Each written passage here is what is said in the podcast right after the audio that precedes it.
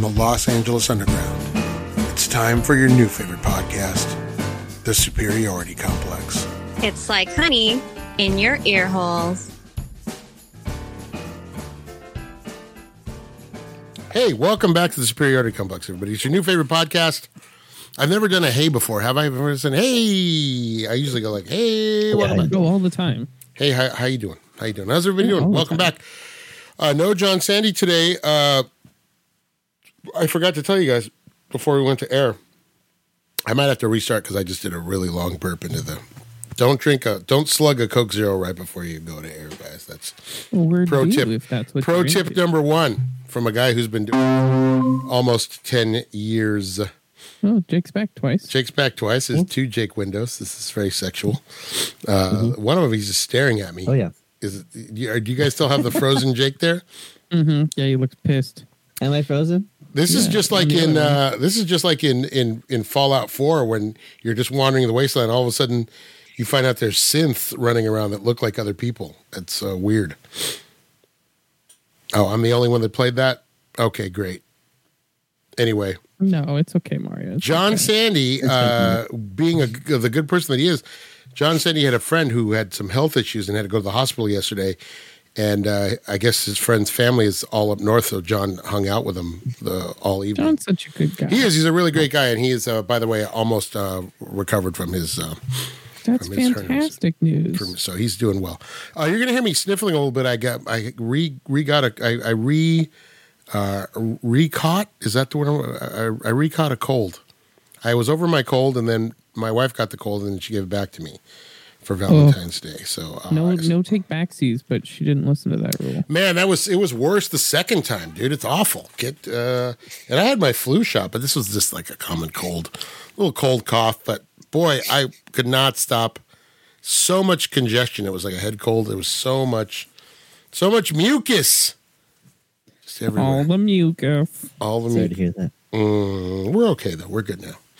We're all good. How's everybody doing? Everybody looks great. Justine looks like a '70s Bond girl.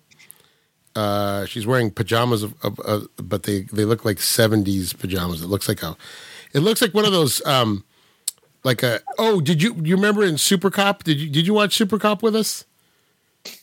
Uh, Justine, Michelle Yeoh is wearing one. It's kind of like a. It's like a. They're shorts, but it's like a short. It's like it's almost like it would be a jumpsuit if it was full pants, but it's shorts and then the shirt and it's just like a belt. It's all one unit, but the belt kind of cuts it off. It's it's almost like a jumpsuit. Mm-hmm. That looks like it looks like that's what you're wearing. A little bit. I don't know what Kind those of are. like the Spike Shaggy. Is he wearing one of those? No, she's wearing one of them. Yeah, she is. Oh, is she? I forgot about that. Yeah, very much like that. Before he gets frozen. I won- I wonder what that's called. Let's Google that. Patrick is here. Justine is here. Jake is here. The crew, the crew that you've known and you've come to know and love, they're all here except for John. Uh, but we'll be Oh, okay. thanks. so best of luck to John. Speaking of uh, Fallout 4, which I've been replaying, Have you now? well, here's the thing. It was on it was on PlayStation Plus. Hmm. And uh, I had the original on PlayStation 4. So my save files out there in the cloud. So I was like, I'm going to play this thing again. I think I figured out the problem with the PlayStation 5 floating controller. Mm, what do you think it is? It floats during online games. See, I've never had this problem. So It- that might just be uh, input delay. maybe, Might be your internet. maybe, maybe, but it It's sucks. got to be something like that because I've had no issues with any of my controllers. It sucks. Anyway, online. I had to restart, so I went to Xbox, my my trusty Xbox, uh, and uh, I had to restart though because it was on it was on Game Pass. But now that I I remember how to do everything, now I'm just beefing myself up before I go explore the the vast corners of the wasteland. So it makes it easier. You know what to grab first. And heck keep yeah, you know what not to keep, what you're not going to hold on Yeah, to. fuck it. You're not going to use that. Right. I'm not going to take any of these stupid drugs. No, Why not? no, you don't never. Want, you want the stims? Come on, get the stims. Oh, stim packs, yeah, but all the other stuff, the, the buff, the buff out, and the jet, I just yeah, sell. nobody gives a shit. I just- You can sell it for money. Yeah, that's what I do. I sell it. I sell it to the traders. Yeah. You don't need it. Beef up my don't armor. sh- You don't need that. Good game. Good, great game. Still, even though it's ten years old, still good. Still Huge good. modding community too. If you're able, to, if you're able to mod it. Yeah, you Um, can so on the you stuff. You can mod it on the uh, on the Game Pass version. Uh, speaking of which, so speaking of Fallout, have you guys seen the? Uh, I know Patrick hasn't. Apple TV show um, Hello Tomorrow with Billy Crudup. Has anyone seen that Hello, preview for that? hello tomorrow. Is It is that? basically it looks like what the world before before it gets nuked looked like in Fallout 4. It's like like a retro future 1950s where everything's like atomic powered.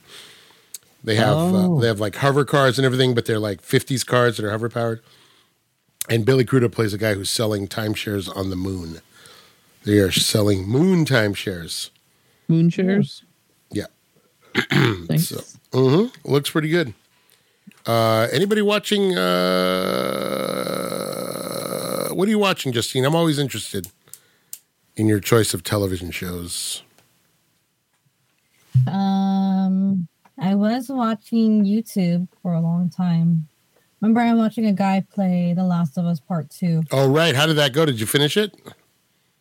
I have about like three more videos, but they're two hours long. So, Damn, he's really doing the whole thing, huh? Mm-hmm.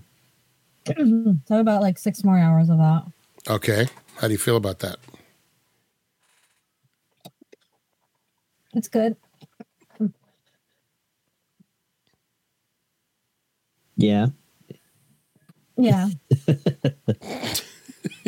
uh, Would you like to? Would you like to elaborate? Yeah. I had to switch to a different player, so it's fine. Why'd you have to switch to a different player? Because the other guy didn't continue playing part two, so I had to watch someone else play part two. Oh, okay. All right. All right. Have you been watching the show? Uh, I'm on episode five. Oh, you haven't watched this recent episode? Well, I fell asleep and woke up and was like, well, that's important. So I tried to rewatch it. Okay, all right. Uh, episode five uh, is where uh, what's her name comes in. I can't remember her character name. Carolyn? Uh, no, Carolyn was Walking Dead. N- um. No, that's the um. The leader of lady? the resistance. Yeah. The Yeah. lady was in the episode four. Yeah. Right. Episode five has um the kid Henry and um. So you finished it? You finished episode five? I don't know how they're how they're playing it, but it would be his brother. So I watched. I still, I woke up during parts of it and I was like, well, fuck. So Right. I continued watching it, and then I was like, you know what? I'll rewatch it. Right. Okay. Yeah. Well, this last one is uh, for the people that have been complaining about um, the actress who was playing uh, young Ellie. I think uh, this last episode, without spoiling anything, I think you're going to see some. Uh, some. I think you're going to see some powerful acting from her, and at the end, it, it, towards the end of episode five, it's it's a Kathleen. Sorry. Kathleen. That's her name. Boy, um, I would if you if she interrogated me with that voice, and I know this sounds awful and sexist and chauvinistic. Horrifying. That voice, I'm just like, I will tell you anything you want to know. Just stop talking, please. She's like a she's like a preschooler. She's like a preschool teacher. And I'm like, that makes it worse. please That stop talking. So much that makes it so much worse. Justine, what were you saying? Um, I like White her. Coyote? She's been in a shows I've liked. She's a very good. Uh, she plays a very chilling villain. She's Mhm. very chilling. Uh, s- Uh, she used to be on the show I watched when I was little called um, Anne of Green Gables. oh, what did she do on She Anne of to be Green? the- She was like one of the friends of Anne. She was one of the Gables. Mm. Mm. Yeah, she's cool. Yeah. And then she was also in uh, Sweet Home Alabama. Mm hmm She's been in a lot of things, like a bunch of little things. I like how you She's wrap that. comeback. I like how you brought that full circle with the movie we're watching today. I like how you brought that. Sweet Home Alabama. Alabama. Mhm. Yeah, it's good. hmm Which is ironic, right? Because the plane goes down. Right. Define irony. And then he has to live on an island and makes friends with coconuts. Who's that? Aren't we talking about Castaway. uh Castaway? No. Is that what is that what you watched? Did you watch Castaway? No, I'm stuck with you guys. Um, there is an airplane in that though. There is an airplane, so there is a there is a there's a strong theme. Uh, yeah, Jake, you're caught up with uh, Last of Us. You played. I La- am. did you play Last of Us or no? I didn't play it. No, I never had. I didn't grow up with a PlayStation. I never got. I was an Xbox kid, so Okay, I always stuck with Xbox. right. Brand loyalty. But March in March, um, Last of Us Part One's supposed to come out on the PC, so I'm excited for that. It's it's great, and I you know um, it is a different animal than the game. The game and the show are two different things, but in a really good way. I was telling somebody, I feel like the title "Last of Us," they really took that literally in the show, and they're kind of as Ellie and Joel are traveling, you're finding these pockets of humanity that are left. And it's really about those pockets of humanity while telling the over the overarching story of you know Joel and Ellie getting to where they need to go, which is the whereas the game is more focused. Obviously, you're focused on those two characters, so Yeah. you don't see a lot of the world outside of what they what the way they see it. So uh, I thought that that uh, they, I thought they've done a really great job with building that world in the show. Yeah, absolutely.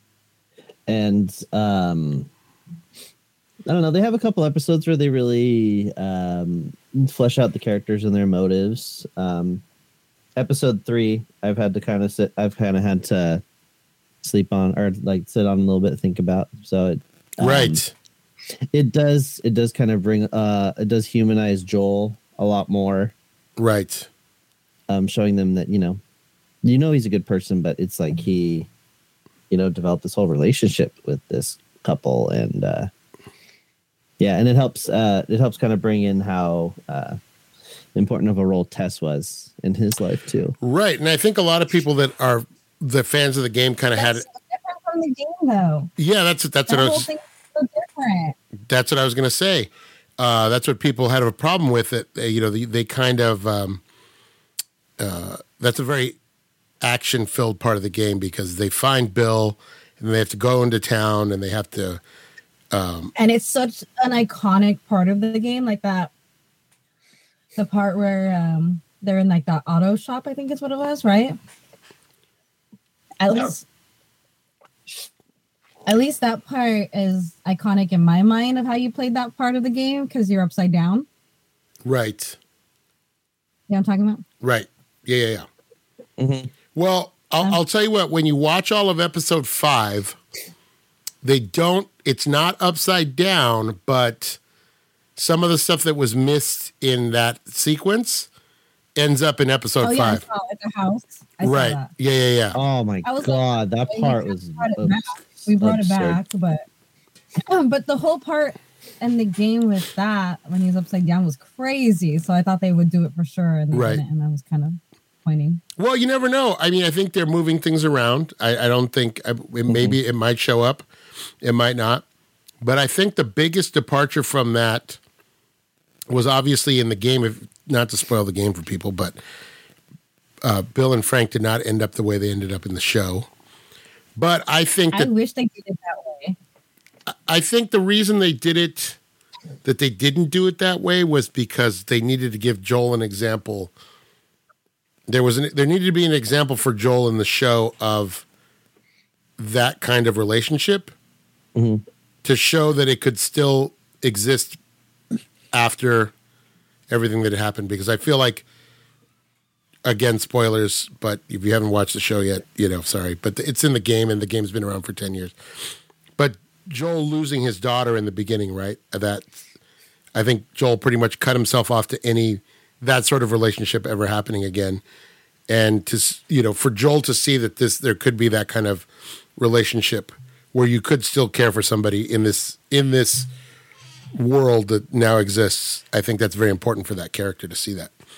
So I feel like I'm that's sure oh go ahead, I'm sorry. So I'm sorry, Jake. Oh, and um, I'm sure that there's there's certain story beats that they have to hit within a single season, so that's not as important to the story as a lot of the other important story beats that they need to hit. So I'm sure they had to make sacrifices on certain story elements. Right. And and That uh, story was super dark. what? That was a dark story though with, with that one with. Frank and um, Right. his lover. Right. Um. And when they were showing it, I was like, oh yeah, they're showing it that he's like trapped. But I was waiting for that to happen and it didn't happen. Right. So, hmm. Um, yeah, I think that they've done a an interesting job with um, staying true to the game and hitting certain beats, like you said, Jake, but also expanding the characters and expanding like what they're thinking, um, and uh, you know, uh, and again, the world beyond. You know, some of the stuff that just kind of gets uh, mentioned in passing in the game gets fleshed out here yeah. and then and and uh man it's just it's one of those shows that res, it's always relentlessly grim.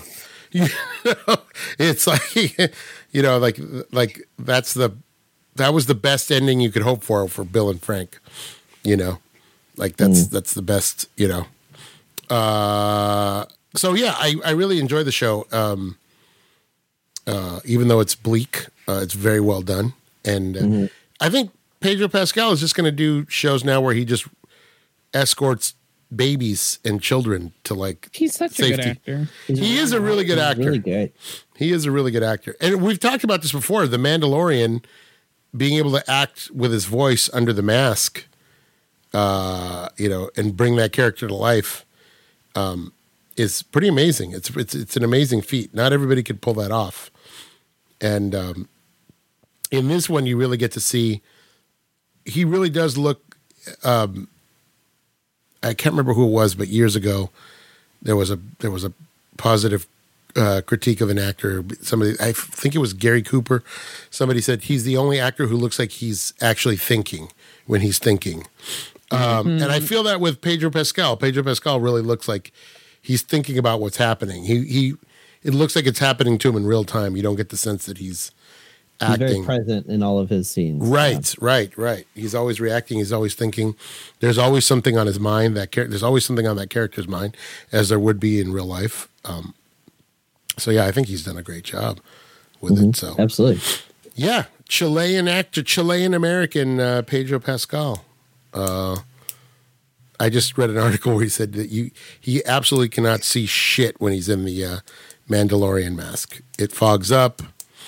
Uh, it's, no, there's no periph. So it's like, yeah.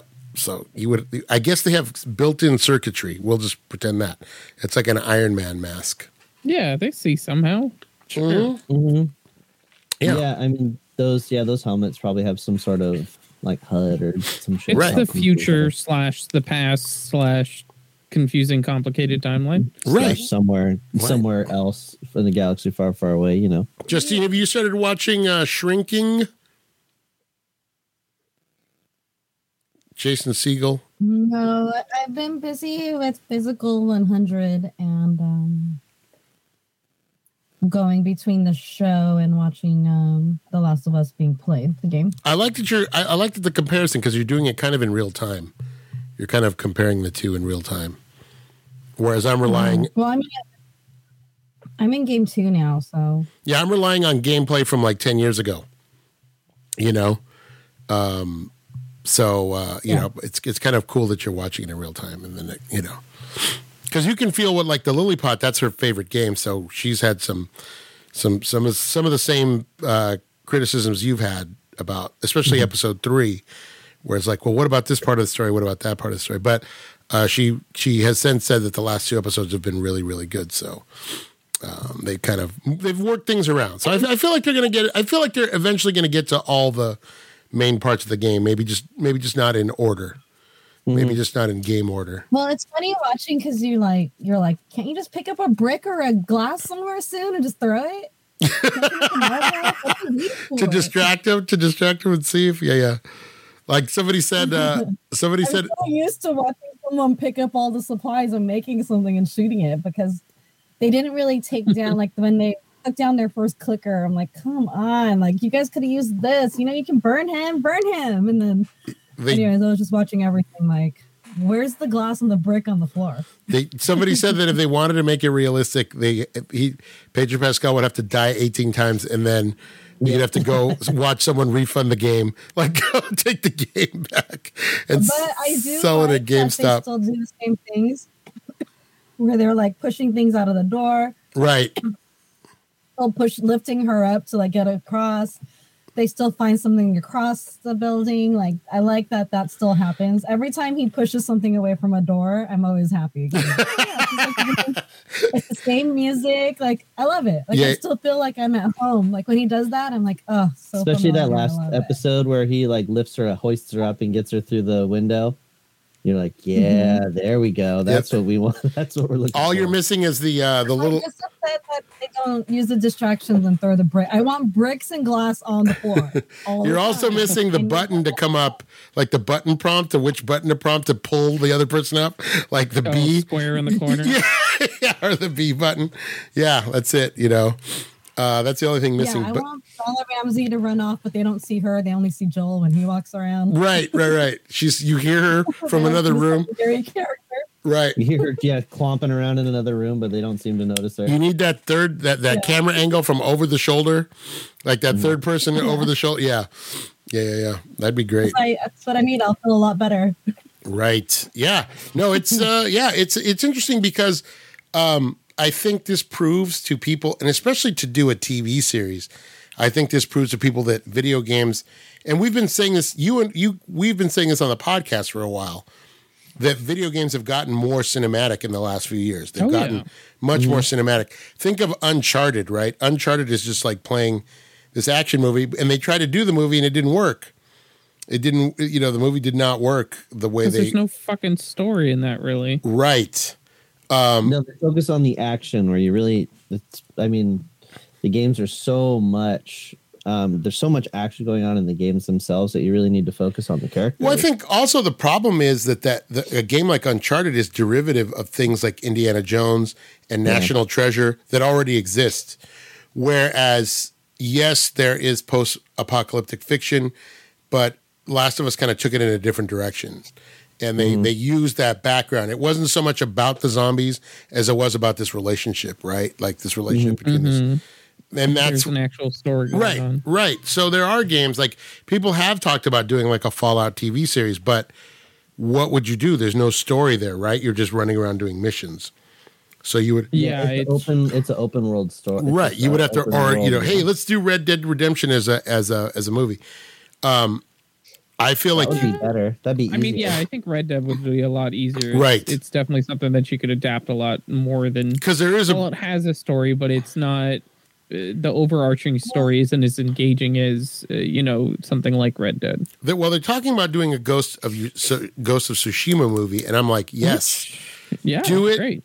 have the same guys that are do you know use this as an example of how to do it because there is a story there way. too there's a really great story in there too um you could make that'd be a great series you know um but you know because you have all these en- these bosses you have to fight. Each one of those could be you know you could do it a lot of different ways but there is a cohesive story there about this you know this disgraced samurai and you know his uncle you know it, so the whole thing. Uh but yeah i think it it bodes well that so many people who've never played the game are into the show. Uh, it, it tells you that they're that it's a good that it's a good show either way that it's not just fans of the game that are which happens a lot right I just hope it doesn't inspire more zombie-like things. Can we be done with zombies? yeah the, the zombies definitely take a back seat in this one i mean they're there they're there but it's really not you know it's kind of That's good though. Like I just don't. I, we don't need another like twelve Walking Dead's. Yeah, no, uh, and yeah, they you know they do a lot to kind of distinguish the fact that they're not just zombies. You know that it's it's you know it's this fungus and it's it's really a fungus that's just taken over. It's not really. Uh, we're kind of at war with nature, and the you know humans are just kind of a, a pawn in it. You know, or the dead humans, the zombies, whatever. Go ahead, Justine. You have a question. That's another thing. I like how they included the birds flying inside the building with nature and the ducks there, and the, Right? that's just like the game. Yeah. It's a very. It's a very extreme take on you know nature taking back the world after humans have left, kind of thing. Right. And we saw a little Like, bit of that. throughout the game, it's everywhere. so We saw a little bit kinda that dur- during the pandemic. Remember, people were, you know, you know, animals are trying to crop up and water. right, right. We are the virus. Hashtag We are the virus. Um. All right, that would a great little. I'm glad you guys are watching it. I'm glad I'm not the only one watching it. I started watching. I don't think I told you guys. Did I tell you guys this week? Uh, I started watching 1923 because I'm a big Harrison Ford guy, and it's the one of the prequels to um, Yellowstone. I tried to watch Yellowstone. I couldn't get into it. Um, so many people like that show. I feel like it's a boomer show. I feel like it's kind of a boomer show. I don't think you're wrong. But uh, I'll tell you what, uh, 1923 is pretty good. It reminds me of the movie Legends of the Fall sometimes, which is not good. But uh, it's just to watch. Uh, if you just want to watch good acting on TV, uh, Helen Mirren, we all know she's a great actress. She really is like the, the. I mean, Harrison Ford's good, but she really is like this the center of the show. So just watching her uh, act, and you know, you get to see Bronn from.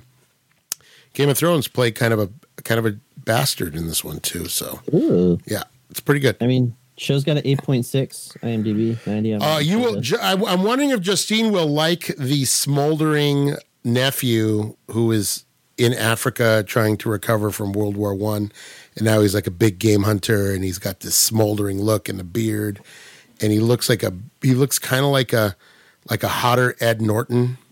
John Dutton Senior. Yeah, yeah. I think that's I think that's the character that's the character. Yeah. James Badge Dale.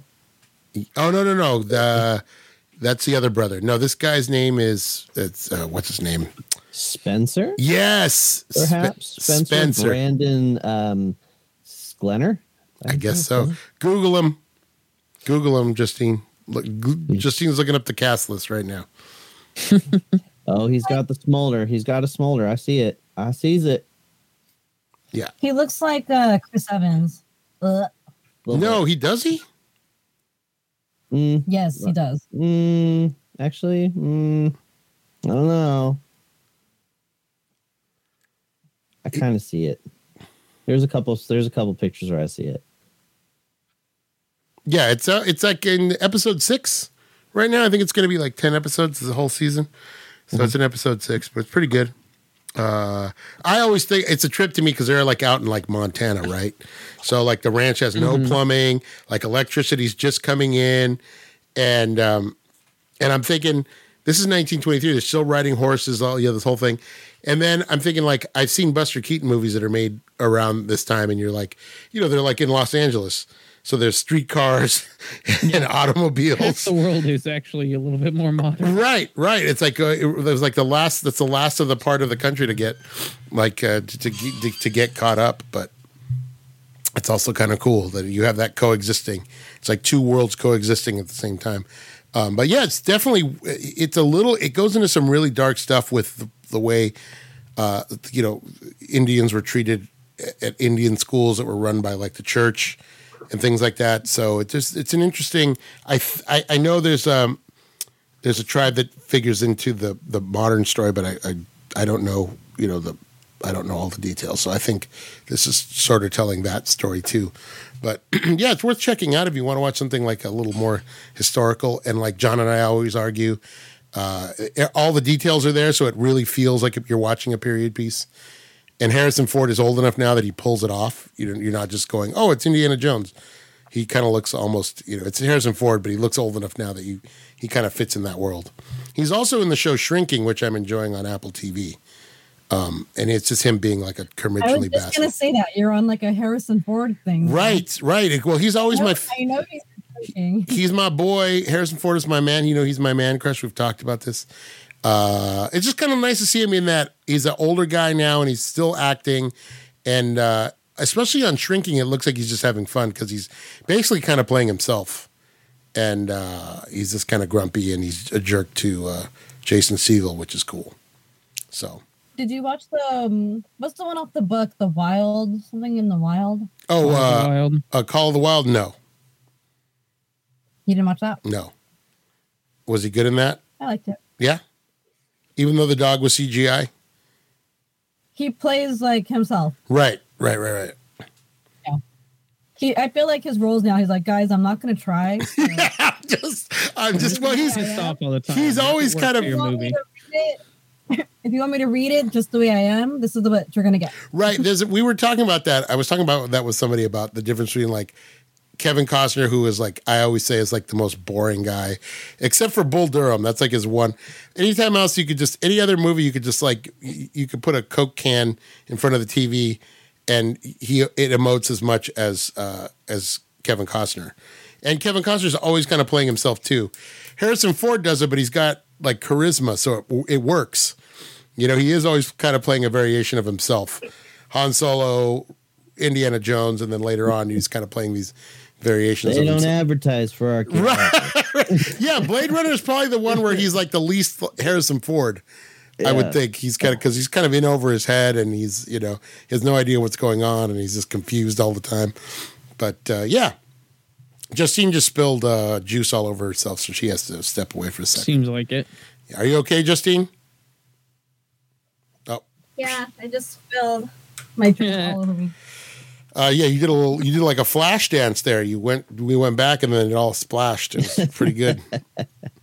too bad. Uh, too bad we don't have the uh, the superiority complex only fans up right now because they would we'd be making money. Jeez.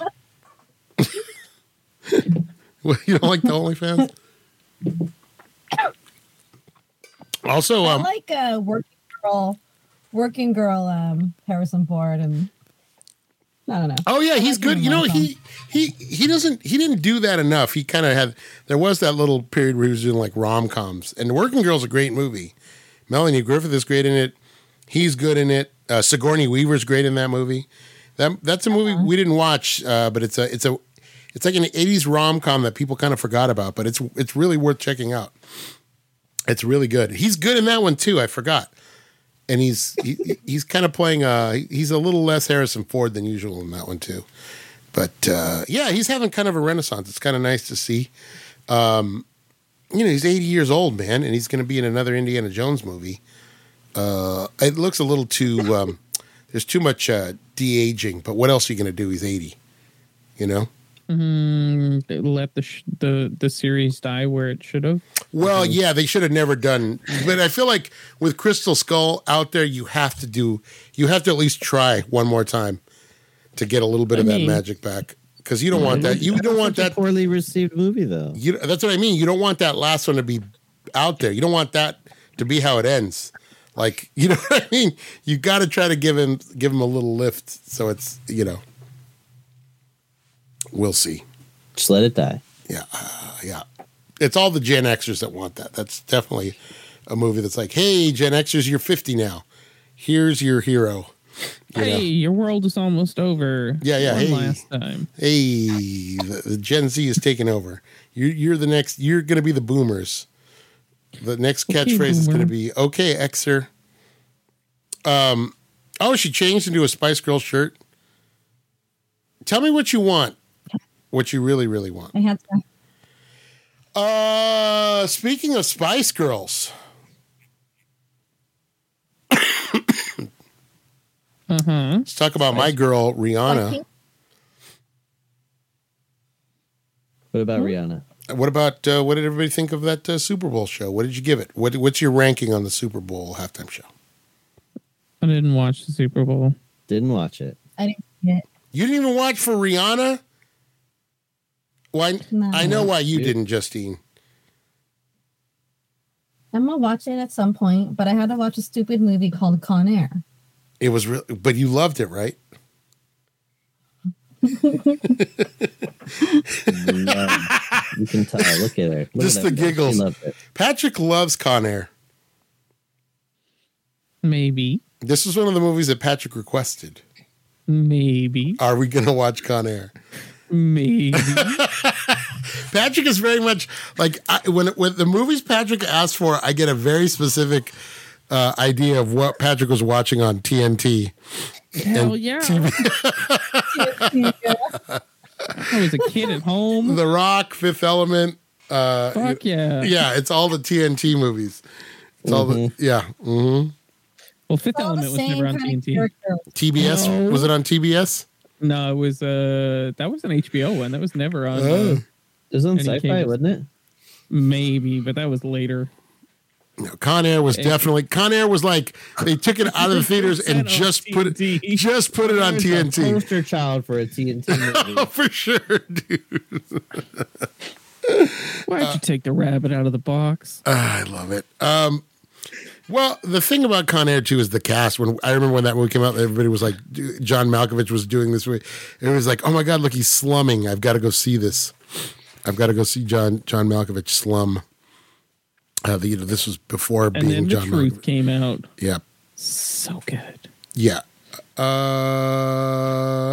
Um, no, Rihanna's show was. Uh, we people were asking me because you know I'm the biggest proponent of Rihanna. Let me tell you guys something about. People were saying the show there was people wanted more guests.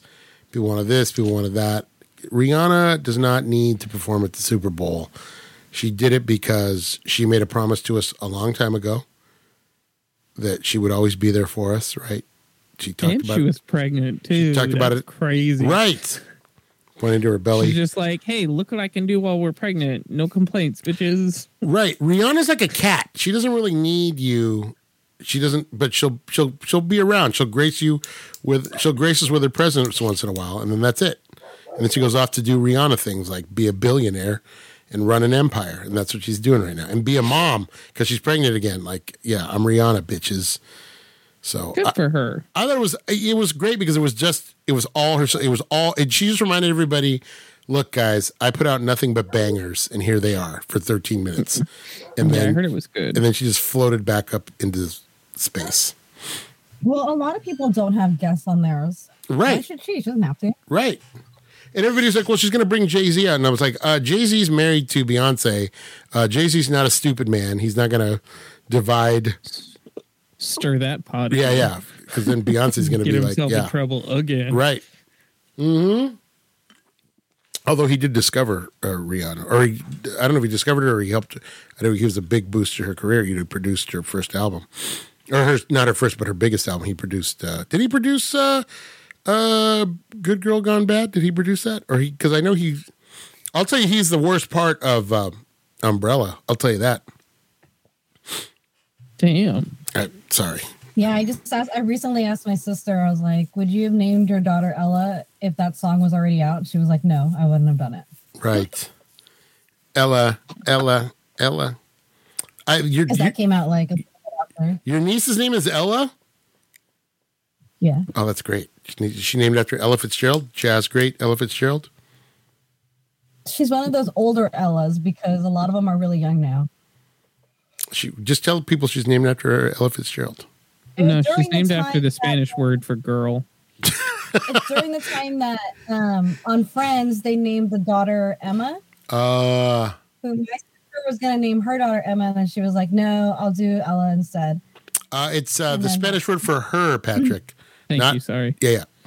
A yeah. And it's pronounced with a Y, not a two L's. A F Fitzgerald. Uh, A-O-Y. Justine, we get it. You work out. You don't have to flash the biceps into the. Camera. You know what I'm saying? Not me.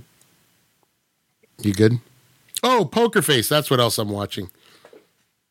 Natasha Poker Lyonne. Lady Gaga. Natasha Lyonne. Mm, I haven't heard of that one. It's uh it's it's, uh, it's on Peacock, and it's uh it's a it's a detective. You can't get me to sign up for that. I'm not doing it. It used to be free. There was a free tier. Now they're not even offering that. It's too much. Yeah, there's I have every I have every streaming service. I have to. I have to. Look at you Do you doing it for the Paramount? show. Do you? Do you have to? Yes. You have Paramount? Yeah, Paramount. Mm. I have Paramount and Peacock. Wow. Well, at least you're, you're getting Nickelodeon then, because Nickelodeon's on Paramount. Well, there's two people. Well, we're paying between two of us. We're paying for most of the services. Well, there's three of us really that are paying. So between the three of us, we have like I don't pay for Apple TV. Uh, I pay for Peacock because that's where the office is, uh, and that's like Nicole's number one. Um, and then uh, Yeah, I don't. There's a bunch of yeah. Uh, the one that really was a co- was a cost saving was the, and I don't think they're going to do it anymore because Disney sold it off. Was the Hulu package, the, the Disney Disney Plus Oh, Hulu Disney ESPN. ESPN for like what was it like fifteen bucks? It was it was cheap. Yeah, that thing It was, was cheaper than having both. right, right, right, right. And then you get ESPN for free, ESPN Plus. Oh, that's what I'm not paying for. I don't pay for Discovery. No, F Discovery. Or Amazon. Oh yeah, not anymore. I made Patrick put me on his family. oh, nice. Or uh, Starz, There's a commitment. Showtime. See, all those little add-ons are what get you. I should dump Starz. I never, I never, I never use it. it. But it's on my Amazon add-on for like three bucks. I'm like, eh, yeah. Yeah, that's why I have it because it was like, fuck it, why not? Yeah. What did I, I get? What did I get on. Amazon uh, for? I got it for, as a promo, and I ended up keeping it. Um, Uh, there was a show that came out that we were watching, and I don't remember. what What were, it no, there's another one. I what did I keep? Oh, BritBox. I Oh, kept don't BritBox. Oh, it's great. It's all the British mysteries. Everybody dies over tea. Britbox? BritBox. Britbox. Yeah, he's a brick. It's basically uh, just BBC. You basically get the BBC. Uh, okay. Uh, all right. TV talk. TV talk. Definitely. Are you guys pumped for for Ant Man? No, honestly. But they're going to Uh, reveal Kang the Conqueror. Can we can we get a break from Marvel for a little bit, please? Thank you. Well, I yeah. I mean, I think I I'm officially burned out. come on, bro. You guys wanted this. This is I what, did not. this is what you guys didn't want wanted. this. This is We what you wanted, wanted. America. All you wanted were comic book movies, and now that's all you're going to get. I don't know. I'll probably see it, but like with uh Wakanda Forever, I'll wait till it comes out on Disney. Did you enjoy Wakanda Forever? Yeah, it was good. Yeah. Yeah, it was it perfect? No, it was a nice tribute to Chadwick Boseman, but Right. uh, you know, uh, there's issues with it. I have. I I like the villain, but you know, I wanted more. Uh, I wanted more than that finale. I, they did. They just need didn't need to be fighting on a big brick in the ocean. Oh, it's like you got so close and then nobody finished. Right. Right. It was just an ultimate edging fest.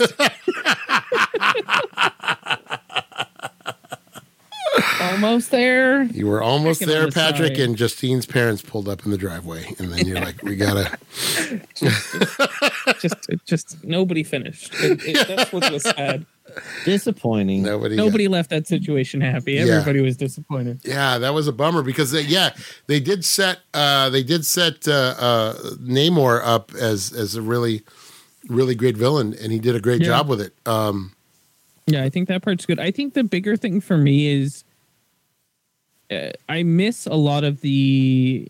Uh, there have been some really good Marvel movies, both from Marvel and from like Sony, and doing like X Men and stuff like that. And like, uh, you know, Wolverine, I think was really like the next step that I wanted the direction to take, where You mean Logan? it was Logan. Thank you. Sorry. Uh, it was a gritty story. It, it had heart in it, and you actually felt, and it was able to take something that was a really good comic book story and make you feel that loss. And I think that uh, that's what we're missing in a lot of Marvel mov- movies. Is they're very um, they feel mass produced. They feel like, hey, we're trying to make the audience happy. We know this will make us millions of dollars. We'll put a little bit of emotion in there, but not enough to really push the boundaries. right. And They I find- think that's they found a formula that works and makes Yeah. them a lot of money, and they have not been deviating. I think they just I, I think if they want to continue to maintain an audience, which is it's shitty to say that they're going to do it regardless, I think that they need to start pushing their boundaries and start to um not be afraid to take major risks. You know, I thought mm, that's what was nice to me about uh, uh, the the last Spider-Man movie. Uh, Yeah. Was they, you know, hey, we're going to bring back, we're going to bring the Sony universe and the Marvel universe together. We're even going to go back and we're going to go get the original Spider-Man that kind of you know kicked oh, off. Oh, yeah, they the- did. Right. And it was nice that they did that for the fans, but they did it in a way that made sense. And you had a moment in that film that was massively emotional. Like, right. it, it, it you you finally see Peter's motivation to be Spider-Man in the new Marvel universe, Right. and that was such a great moment, and it was emotionally charged and well done. That it's just like you know we want more of that. We want Yeah, Spider Man has been the one the one franchise that has put a lot of like I always say that uh, the Captain America series and in the original Black Panther too were kind of the ones that were not afraid to be a little more mature Yeah. and tackle some some issues, tackle some major issues. Um, I think Black Panther and and and Captain America both do that very well. Uh, but I feel like the heart has always been with the uh, with the Spider-Man series. That has a little bit more heart to it. Um, you know, we've talked about that scene, you know, where the, the right out of the comic in the original, where Peter's trapped under the building and you realize this is just a kid, you know, and he's Yep. crying because he's scared. You know, it's like, oh wow, this is really you can have emotions in these movies, I- and and there was some of that in Infinity War, obviously. Yeah, Uh, I mean there were huge. There's huge moments. Like you Right. want to go out of these. You want to leave these movies having one enjoyed yourself, but more than anything, you want to leave with questions as well as feeling something. Right. And the last couple ones, it hasn't been that way. I think the hard thing about Ant Man is it's, they're always silly in in a, in a certain Yeah. way, that which Yeah. which is fun. You need that lightness. That lightness worked when when it was played against things that were going on in the Marvel universe at that time. Like you know, you know, hey, Iron Man's dead, but here we're going to give you we're going to give you some more, you know, um, some more Ant Man, some more fun with Ant Man, and we're going to blow up Hello Kitty pezzes and stuff like that. So it's been Mm-hmm. kind of fun, but yeah, now there's nothing to counter it because everything else, there's nothing coming out. Everything is so Mm-hmm. few and far between. Um, but you're right, Patrick. It's like Marvel's got a schedule. They've got we, we're gonna we're gonna make this movie at this time, and they stick to it, the- you know, slavishly. And so Yeah, I could I could really give a fuck about their timeline and Right. what's coming out. I really Right. don't care. I want to know. I want to know that the next movie they make is going to make me cry or, you know, leave incredibly inspired. I, I don't. I want quality over quantity. Right. Well, and that's what it was interesting about James James Gunn coming out with the, with the uh, the timeline for DCU, and it's like an eight to ten year timeline. It's like, bro, that you know that's that's ten more years of comic book movies, and I know comic book fans kind of take umbrage with that, and they say, well, hey, you know, you know, these are these are stories that need to be told, and yes, you know, there's there's room for countless stories in you know if you're using comic books as a source, but you know the history of Hollywood is a history of uh, you know genres that have come and gone. You know, Yeah. you know in the 30s and 30s, 40s, and 50s, you know westerns ruled for like 20 years. It was all westerns. Westerns were the big thing. You look at mob movies, Right. Like uh, all of these things have come and gone, And- and, and- it's it'll happen. And look, 100%. w- looking at what we did during the Digital Movie Club, we started these these westerns. I think Shane was our first western, right? That was like like nineteen like nineteen fifty, and then we hit all the John Wayne movies. We hit all the Clint Eastwood movies in the sixties, seventies. But the last year or two, how many westerns have we done? We've watched Tombstone, right? Yeah, and, um, And Unforgiven. Yeah, too. Unforgiven, yeah. Tombstone and Unforgiven, and that's it because that genre just died out. And now, I mean, it's the same thing with like war movies Right. a couple years before that. Like it's, and we're right now in the in the era of plane films. Uh, it's it's the just the timeline we're in, right? yeah, Are we're we gonna get Wild Wild West soon? I don't think we're watching Wild. West. I don't Wild think we're, even though it has my wife Salma Hayek in it, we're probably not watching that one. Yeah. We've Eh, bought, I don't know. I mean, I I will watch it when it comes out to Disney Plus. I just I'm not running out to the theaters to go see them like I used to be, right. which is kind of sad. Like it's not. I, I there's think. nothing there that is is going to make it all on the table. Hi, Jake. But Jake's back. Hi. No, I think you're right. I think superhero fatigue is a real thing, and I think after a while, you you want to see something different. You want to see it done well. Uh, Yeah, you, I just want I want to I want to feel something, and I'm not feeling anything. Right. Well, you know, uh, I that's why to me, I loved last year. I think uh, everything, everywhere, all at once was kind of a comic book inspired movie. Definitely a Still have to movie. watch that. Definitely a movie inspired by the concept of the multiverse, but it was also such a good story and it had such such uh, uh, heart to it that uh, it was hard to just kind of. It was something where I was like, "Wow, that's something." That's a story I haven't seen in this kind of genre before, and uh, it, the way it was done and everything was just it was great. So yeah, uh, check that movie out if you want to have if you want to feel something. You know, Yeah, I'll check it out. I haven't watched it yet, but I will. Yeah. I just I, I think that's I think that's what their issue is. Yeah, uh, you, you know, and and I think for a lot of people, I think a lot, and for better or worse, I think you know, just like in the comics, you know, you change characters or you give characters a different arc.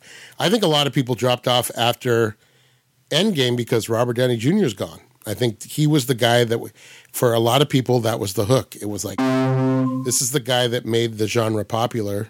This is the this is the reason I got into comic book movies was Robert Downey Jr. And now he's gone, so I don't I have no interest anymore. And I totally get that. I totally get that. Hey, you can't blame anybody for that. Uh, Yeah, he's a charismatic it's- guy. I mean, he he made Iron Man work. You know, when people thought that wouldn't work, you know, if you had told me in the '90s that they were going to make an Iron, Man, movie would have been the leading star for the Marvel universe, right? And he was going to, he, you know, really? the, uh, that that genre that that story was going to birth, you know, what has Yeah. become the MCU. I would have been like, "Are you crazy?" You know, there's so many characters that are better than that guy, but you know, it's the Yeah. actor, it's the guy in the suit, is the you know, not unlike a Pedro Pascal with with the Mandalorian.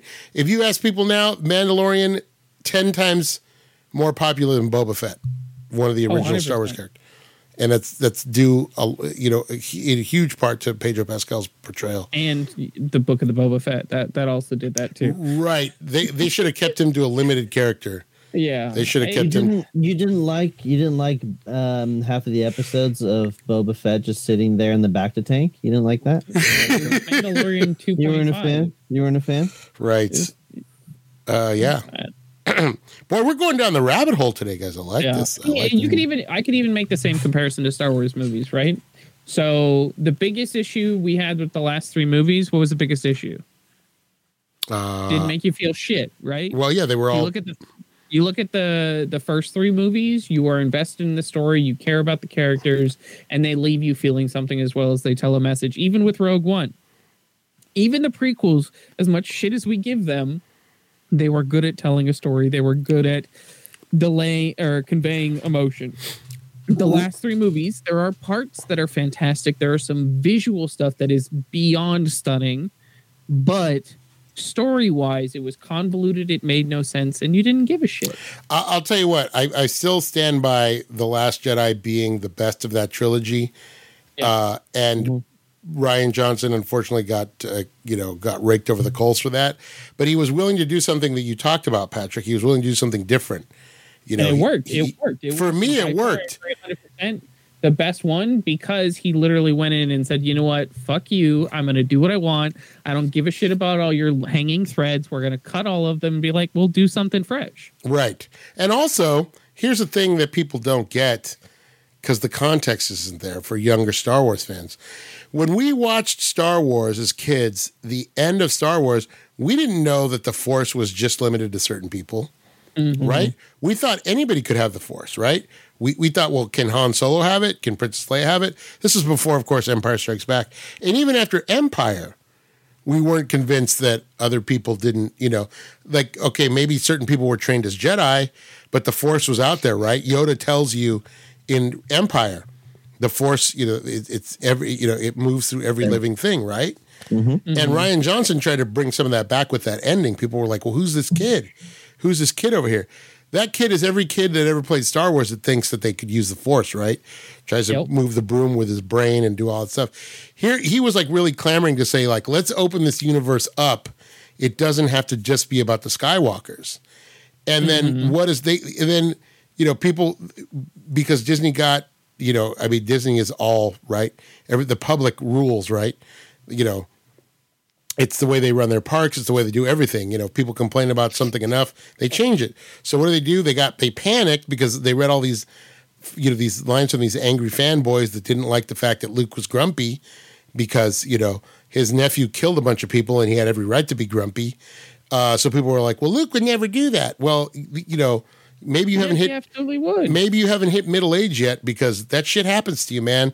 You get How burned. would, yeah, how would you feel if your nephew fucking Right. kills all of your all, all of your uh, all of your little uh, Padawans? Right, On- so- talk about like two of the greatest lightsaber fights in all of the Star Wars films come from Last Jedi. Right. You get the one where Luke is fighting Kylo Ren in the, the the image projection, which is in a crazy scene. As soon as you figure out what happens, it's shot beautifully. The way the colors work, it's stunning.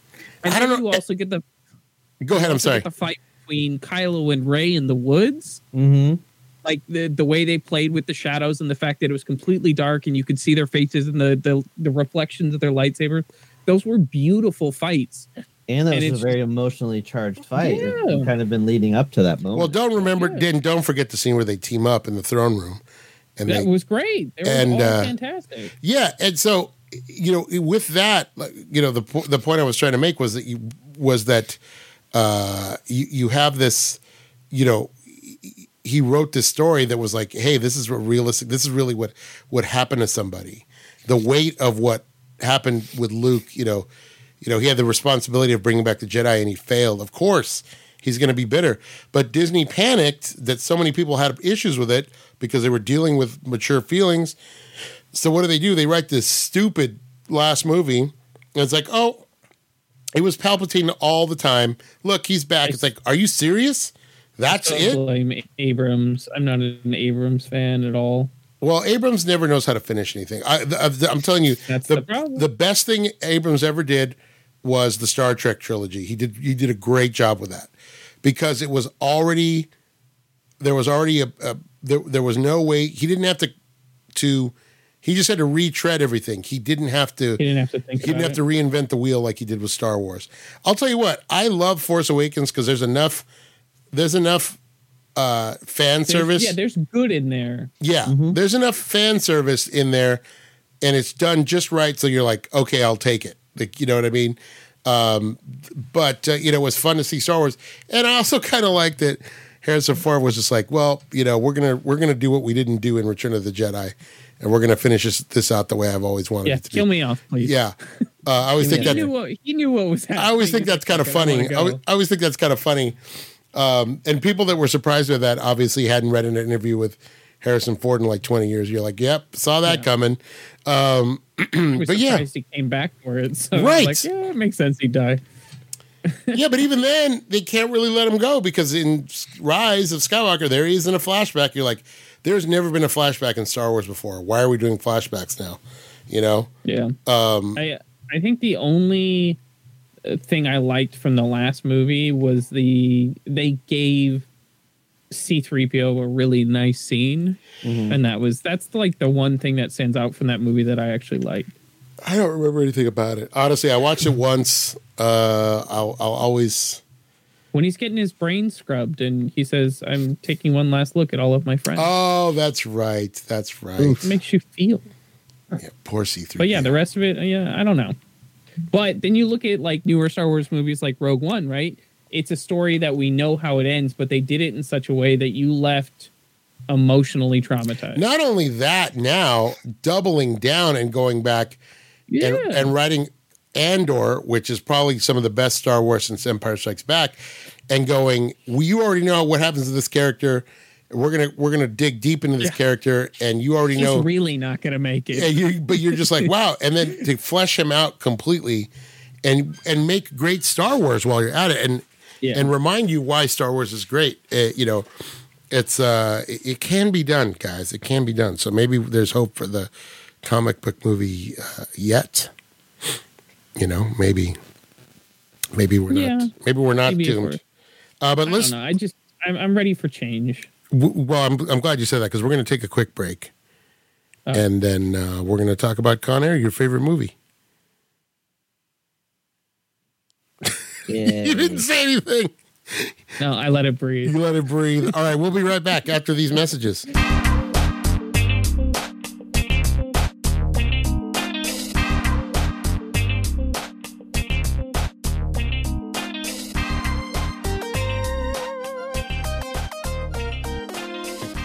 We're back from a very exciting break. Justine just finished uh, Last of Us episode five. Justine, thoughts? Hot off the press? No spoilers. No spoilers. Stupid. You know what is irritating is that he holds uh, a light. when it should just be connected to his backpack, like her. Okay, you know what? This is not. Let, Why let's did I ask? That's all I just realized. let's Why not. Let's we. Five out of ten. He's holding his flashlight instead of putting it on his backpack. He's choking and stabbing with the shiv. John and I talk about this. It's, that's called rivet counting, and we don't do that on this show. It's about suspending the disbelief. Well, it's not. Everything has to be exactly the way it is in the game. Aside from that, Justine, Because they obviously deviated. I mean, of course, we're talking about a person who gives one of the greatest movies of all time a six because Humphrey Bogart smiles in it. You remember that. Remember who we're dealing with. Yep. Don't ever be surprised, guys. Yeah. Was it good though? Yeah, Did you enjoy it? Mm-hmm. Solid. they didn't go in the tunnels like they didn't stay in there that long. Uh, but I see where they tied things in. Mm-hmm. Mm-hmm. Yeah, You got your bloater in there. To. You got your Oh, boy. bloater. He was terrifying. Mm-hmm. Mm-hmm. Uh, all right. Mutate. Let's guys, let's talk about this week's movie. Con Air. Dang, Con Air. Patrick, We I watch Con Air. Con Air. what's up? I learned why it's called Con Air. Uh, for the air conditioning. Because after Uh, the Con Air uh, released in 1997 on September or no June 2nd, mhm. uh, directed by Simon West with a 6.9 on IMDb, 69 Mhm. percent on Rotten Tomatoes with a budget of 75 million dollars. It grossed worldwide what? Now keep in mind, starring Nicolas Cage Mhm. at his peak. at his peak. This, This, is, is, this yeah. is prime Nicolas Cage. This Cage. is the height of his popularity. this is A-list Nicolas Cage. Basically, Mm-hmm. if you think about it, he's basically doing this is a sequel where the, the character that was in Raising Arizona, if he had stayed in prison, Join the army. if, he, if he had stayed in prison, this is what would have happened to him. Yeah. H.I. McDonough. Um, I'm gonna say I'm gonna say I th- I remember this being a pretty sizable hit. I'm gonna say 200 million. I'm gonna say 200. Justine, what do you say? 350. 350. 350.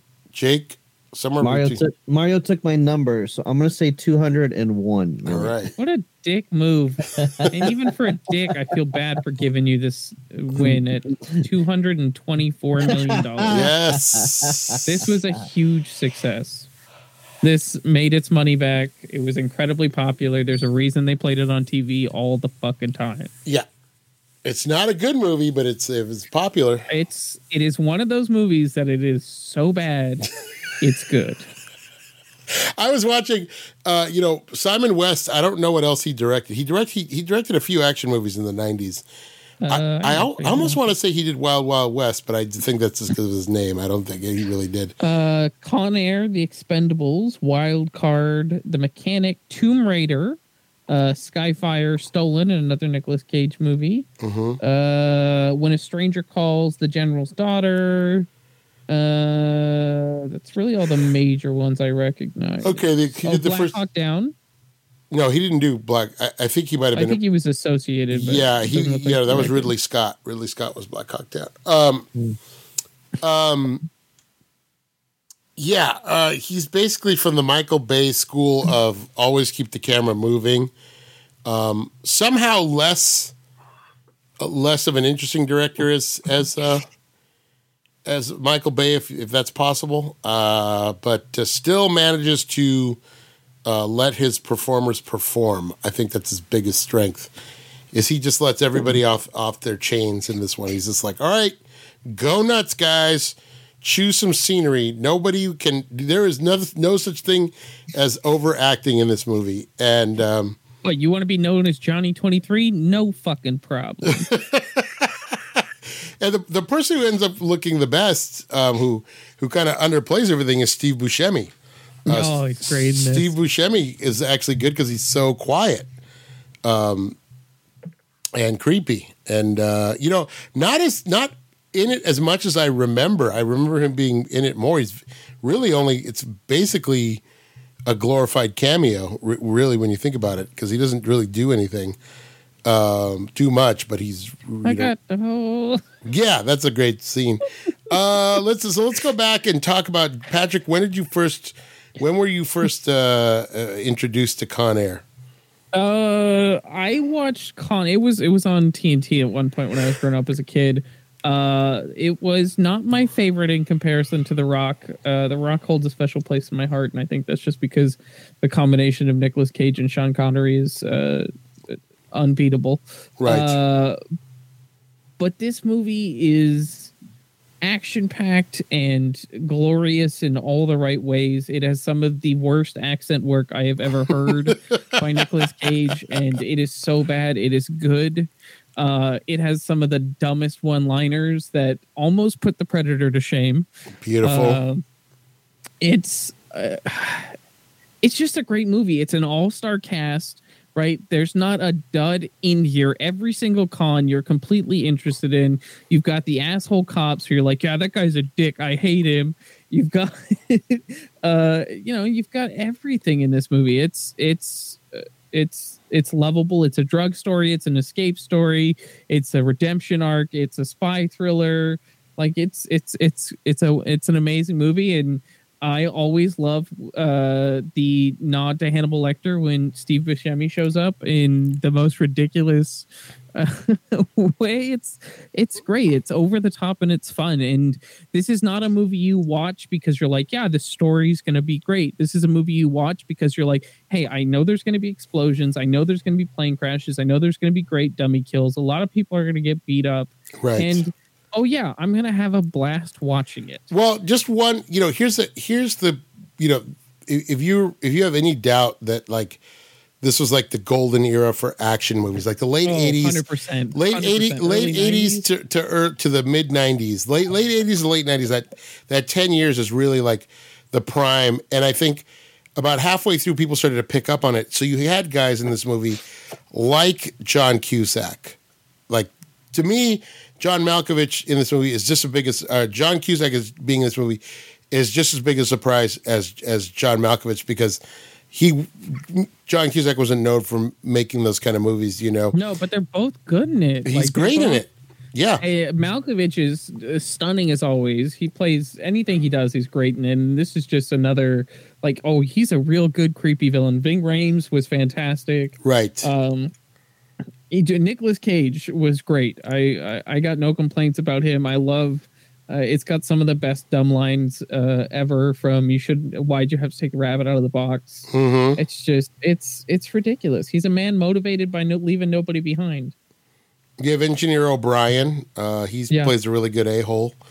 Um, a lot of good, solid character actors in other. You got Chappelle. yeah, Chappelle in an early role right there, uh, right um, It's it's fun. This movie's fun. as Pinball. Yeah, it's it's a fun, dumb movie. Um, it makes no sense. Um, you know, you have you know all these you know dumb things going on with a plane and stuff that would never happen in real life and uh, all that Oh stuff. yeah, hundred percent. but uh, yeah, it's it's dumb fun uh, somehow, um, but still manages to be you know offensive on uh, a lot of other levels. So Oh yeah, absolutely. Uh, there are so many gray areas in the movie. Yeah, like, can they do that? yeah, they're doing uh, you know they're doing a, they're doing a lot with the with the two hour runtime.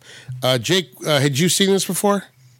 No, absolutely. nope, not not at all. How much did you love it? Mm, yep. Yes, You're know, you know, you know our hour thirty rule, our ninety minute rule. Right? Doesn't it. apply to this, right? It's Uh, great. no, it's Jesus Christ. I was we were like I was like forty minutes in, and I click. I'm like, how the fuck am I forty minutes in? Like, How are you not? Mm. no, it's it. It was kind of it was kind of a slog for me up until maybe like an hour in. Then like those last like the second hour picked up a little bit, but the first hour I'm like, oh, come on, let's go. Um, yeah, some moments where I'm like, ooh, um, okay, we're doing this on screen. Okay, cool. Yep. hmm uh, what's Sally? Uh, Sally can't dance is the Oh, the the the yeah the um the the the the gay character. Yes. Yeah. I'm like, all right, this is fine. Um, Danny Trejo's character. I'm like, why? Why do we need that? Like, what is this? They What? they they spent a lot of time on Johnny 23. Yeah. You needed the backstory. You needed to know that his death was justified. And he ain't ever going to be Johnny 24. Right. And also, yeah, I love that his arms is hanging there. Yeah. the end the Yeah. Poetic justice. It's Mhm. great. Yeah, yeah. Um, but I really enjoyed uh, John Malkovich was uh, a fantastic villain. I thought he did a really great job. Um, yeah, same with uh, Steve Buscemi. Steve Buscemi was terrifying. Yeah, that scene where he's He's playing with a little girl is super uncomfortable. Do you think he Mhm. killed the kid? Yes or no, Jake? He didn't. No, but up to that point in the film, did you think he had killed the kid? No, No. Okay. I don't think so. You never know, So- though. When I was a kid growing up, hundred percent thought that kid never made it out. Yep. Then she comes out to wave at the plane. Oh, thank God. yeah, right. There, Yeah. there is a sense of relief. So there is something to say for Simon West as a filmmaker because you do feel that sense of relief. You feel that sense of dread, and then you feel that sense of relief. So there is something to say for, uh, you know, it's either Buscemi's uh, portrayal or the way that she, but you just feel that relief when she comes out of that house and and, the she end of the film, you know, because he didn't kill the child, he, you know, gets to play craps. He gets to play craps. He kills twenty three people. Uh, was it twenty three? No, it was thirty. Oh no, because I'm thinking Johnny. There's 30 people up and down the seaboard, uh, Yep. up and down the east seaboard. Um, yeah, man. Yeah, I it's just it just it just dragged it dragged on a lot. It dragged on a lot for me. We could have we could have cut on we could have cut out twenty minutes and made it a solid hour thirty, and I might have enjoyed it more. But Yeah, but you needed all those scenes of planes and transfers and all that stuff.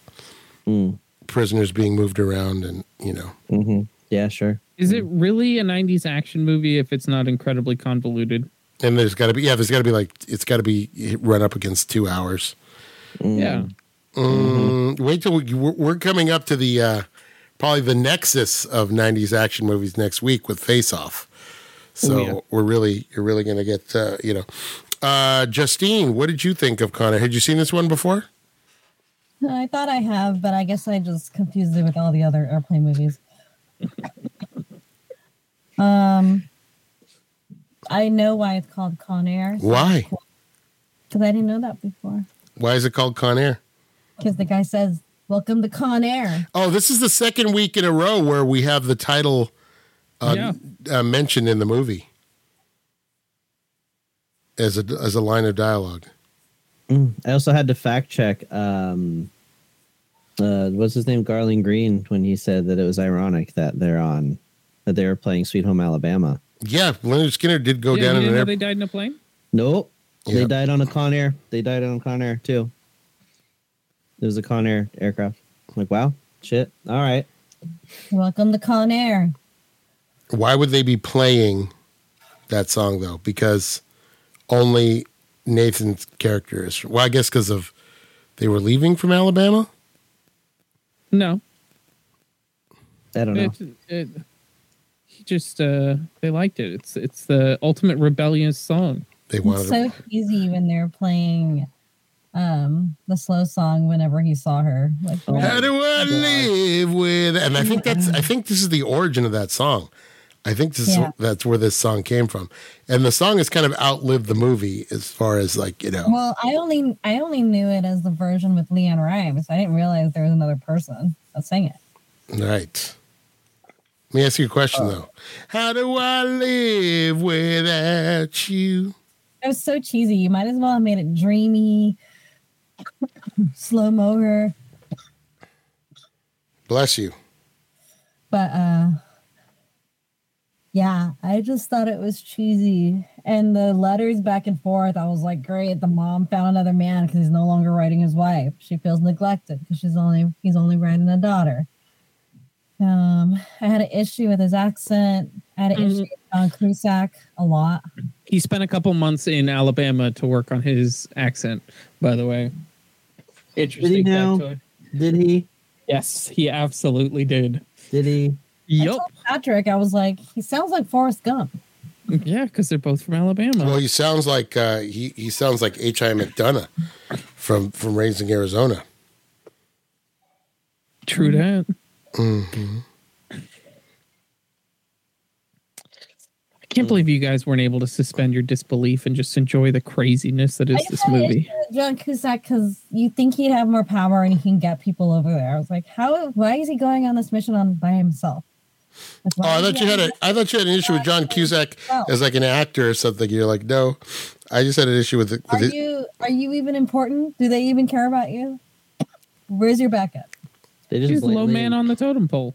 they blatantly ignored him all the time. Yeah, they didn't like him because he Yeah, was he we was knew Didn't like him. Didn't was- like him. he was the smartest guy in the room. Pushy young punk that they're just like, "Meh, see, Sending people off while he's on the radio. Like, yeah. Uh, I was wondering what happened to Monica Potter because I always thought when when I first moved, when this movie first came out, uh, she was she'd done a few things since, uh, and then I hadn't seen her. And then I think she, I guess she was on that show Parenthood, for yeah, she was like I think she was was Dax. super, I think she's Dax Shepard's wife on Parenthood. I think. it was super weird because I thought it was January Jones.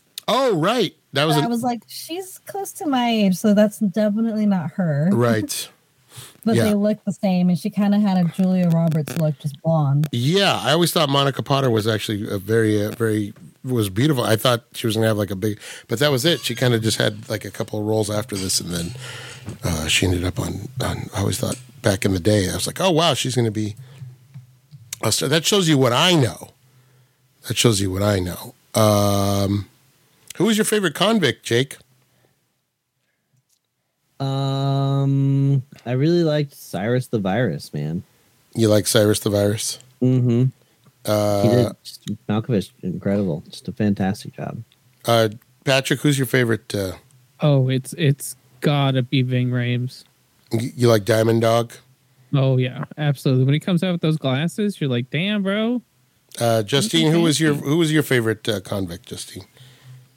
Mm, probably Dave Chappelle when he throws everything out of and he's like t- taking the stuff out of his mouth.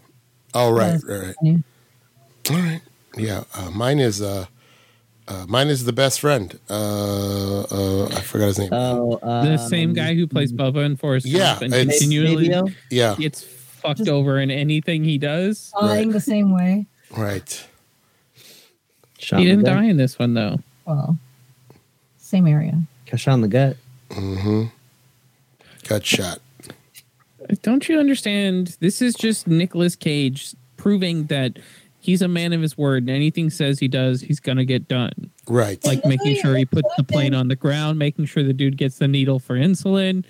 He's gonna I forgot sure about the Fred- whole ridiculous. I forgot about the whole ridiculous tacked on motorcycle chase on the fire truck. Oh, I forgot about all of that. film, You're just like, I didn't need this, but thank you. Right. I feel like you get to play on the ground. That's it. That would have been your movie, but they had to add that little thing in the fire truck, and the one guy gets squirted in the face, and I burst out laughing. They show I like, like a, that the fire truck fills with water, and you're just like, that's fucking bullshit. right. Like, he- okay, yeah, sure. This fire truck is not hooked up to anything. It has just, it's not water in it. well, some Sure, of I them mean, do. it- some of them do Yeah, have a tank. It, it was more the disbelief that the water would stay in the cab. Mm. Well, it- they, some of them do have a tank, but I don't think the hook and ladder does. Uh, if any of you are a member of a firefighting community or you know someone's a firefighter, maybe you could correct me. I think some do carry water, a small amount, uh, but uh, yeah, I don't know. I think you got to hook them up to the, got to hook them up to the hydrants. That's what they're for. Uh, Shout out to uh, shout out to the Lily Pot. Uh, she loves uh, fire hydrants. she did not believe they existed until we uh, I sent her a picture of one. She thought it was something that was just in the movies. Um, uh, oh, also shout out to Senior the dog. Uh, I've been forgetting to give him a shout out. Um, Senior the dog is a great dog. Uh, yeah, I don't know. Uh, I, I I do love this. I just love how dumb this movie is, and it embraces its stupidity. I give it points for that. Um, I give it I give it points for not being afraid to put Nicolas Cage in a mullet. Uh, when Oh, when that Horrible mullet. Probably one of the greatest mullets in show business. man, horrible. Name one mullet. better. Yeah, because he's already his hair's already starting to thin out at the top, but he's got the he's got the locks in the back, and and and you know there was a, there is a. It's funny because I will say this for Nicolas Cage. You know, you watch him in something eh, like like The Rock, and you buy him as this total dweeb who can't you know who can't fight, who's kind of this you know just a a, a desk jockey, and then you buy him as in Con Air. You believe you you believe him beating people up. It's like yeah, Nick, I shouldn't think of Nicolas Cage as an action hero, but I, I believe that he's. This, I mean, you definitely believe he can beat pl- people up. You definitely don't believe he was an army ranger. oh well, yeah, you're just a little like, no. yeah, maybe, but but I definitely believe that he, you know, I don't like in his fight scenes and everything. He's convincing. I don't think. Oh, yeah, Nick. him 100. percent Yeah, I don't think Nicolas Cage looks out of place, you know, when No. he's fighting. But I what what I want to see now is uh is Army Ranger with British Commando. Put that character in The Rock, and see how different. See how different. You know, see what what movie that gives you. Uh, that's where you get where eagles dare. There you go. Right, right. You get Nicolas Cage with two uh, machine guns. Uh, Yeah, just and a gunning people down. leg. hmm I was just telling somebody that about that the other day. The great Clint Eastwood, his greatest performance. Um, Justine, are we keeping you? I'm sorry, are you are we keeping you awake? No. No. All right, let's rank it. Let's rank that Con Air, man. Justine, Um. Oh, I give it a five, five. Okay, okay. but I'm not watching this ever again. What you loved it. You loved it. Jake's making a face. Jake, Um, Justine and I are on the same page. I give it a five. Patrick, I know what you're going to do. This I is know- a nine. this is a nine. Why? Pieces because Why? it's fun. Oh, this God. movie is fun. It's not quality. This is ridiculous. This is ridiculous on screen. You know what, Patrick? I, I got to tell you, there are movies that I know that are not good that I love dearly. And if, is one of and them, if that's one of them for you, I respect that. Um, watching it again after so long, I realize there's a lot wrong with it. Uh, just in the Oh, way yeah. it just there's just in the way it's made. But it's still, you know, I will watch this because of the cast. This is a cast where you're like, what is this person doing in this movie? Like, what you know, how is this person in the movie? Um, this has a very, very, very you know diverse and strong cast. So, well, not culturally diverse, but but you know, it's a very diverse. Uh, you have a diverse group of actors. You know, um, and you know, I, I think uh, that goes a long way, especially you know John Malkovich being the biggest example of uh, casting against type. But uh, yeah, I give it a six and a half, six point five. Watching it again, six point five, and again, Simon West leaves a lot to be desired as a director. And a lot of the the '90s is just jump cuts and weird angles and stuff blowing up and and uh, you know for no reason. So you know you gotta kind of you you know you, you're throwing one grenade down uh, when you're you know. Or you're not throwing one grenade down, but you're, you know, it, it, it's like the kind of action movie that doesn't make sense, where you know you're you're doing, you know, you're throwing a grenade, too close to yourself. There's a lot of that kind of stuff. Like you know, I'm going to blow this up. It's it's right here in front of me. I'm going to blow it up, and it's not going to hurt me, but it's going to kill the yeah, five guys in front of me. propane tank. Right. Oh my all god, Nicolas. Cage gets shot in the arm and just keeps walking. Yeah, man. he you- was an army ranger. He was trained for it, Literally, Jake. that has to happen in The Last of Us because that happens in the game. So you better He get shot and just keep walking. Spoilers. Don't forget, Justine. Spoilers. Got to give the spoiler alerts. Yeah, man. So yeah, I yeah, it doesn't make a lot of sense, but it's fun. I, it's a fun movie for me. Um, not as fun as as The Rock, but uh, you know, it's it's a fun one. Oh, that's why the Rock's a ten. Yeah, The Rock is uh, near perfection on that kind of movie. But uh, yeah, that's about what I expected. The scores across the board. We'll have to get John's uh, take on it. But uh, next week, uh, it's it's a Nicolas Cage. I think we're doing Face Off next week. Let me make sure. I'm pretty sure it's Face Off. A Nicolas sure? Cage double feature. I love it. Patrick's got to be. I like Nick Cage. I like that he's a bad actor and he just does what he wants to do. He's not a bad actor though. He, Could have he's been Bruce Willis, and it would have been the same movie. no, it wouldn't have. It absolutely would not have been. uh, Bruce Willis can't pull off that terrible accent. No, or the mullet. Yeah, it is Face Off next week. Sweet. It is Face Off, so you get a Nicolas Cage double feature. Oh boy. There it is, Justine. You're doing it. Face off. Yeah. Face off. Face off. What a great show! You guys, you guys I killed loved it today. It was fantastic. You guys killed Such it a today. Movie. Mm. I'm so proud of you guys. Mhm. Jake was not One day impressed. you guys will be able to suspend your disbelief. Jake, have you seen Face Off before? Nope. Oh, you are in for you are in for a treat, my friend. I haven't. That's Just a big haven't. movie. This is the great John Woo. We're returning to John Woo. It's Ooh. actually some. It's some good acting in that too. Some good bad acting. Don't spoil it. It's some good wanna terrible be dis- I want to be disappointed on my own. I don't want you Wait, to. wait, disappoint wait. Based on me. the title, what is it about? yeah, what About is it about? taking his face off? Oh, that's an interesting take. Mm-hmm. Oh. Okay, all right. Original. Yeah. What does he do with it? Duh. Puts it on someone else. And then Come on now. Oh. okay, face slash off. Yeah. You Face don't, off. you don't yeah. think it's about people facing off? No. A duel, perhaps. Yes. No. All right. We'll No see. plastic surgery. We'll see next week. All right. So until next week, for Patrick, for Jake, for Justine, we say this transmission ends now. John, we'll see you next week. Fight the power. Bye bye, And Why everybody. couldn't you leave the bunny in the box? Uh, oh, uh, yeah. Next week is our 10th anniversary. Oh, we're not doing Face Off next week. Yeah. I almost forgot. Next week will be our 10th anniversary show. Are you going to be here for this, Justine, or are you going to Disneyland? We're going to Disneyland. We're going to have to record it early or something. We're going to have to figure out We're going to go to the picnic area. Are you really? See, I love that they can. They think they can get have their cake and eat it too. You know. Yeah. Mm-hmm. Meanwhile, it'll be me and Jake in the studio. How Yep. come we didn't watch a, a love movie for Valentine's Day? We did. Yeah, No. this was a romance. Con Air was a romance. Yes. Mm-hmm. It was more of a He love thing between went to him and his prison. He went to prison defending his woman's honor. Right. Yep. No, this guy's a hothead. The whole story was him trying to get back to his wife. Yeah. Yeah, yeah because of him, he's not there with her. Yeah. Ugh, next week I got to watch Hook. God. I want nothing right, less. Next week is Hook. Ugh. Oh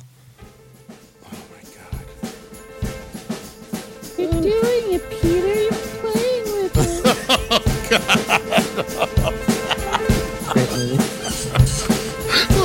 next week.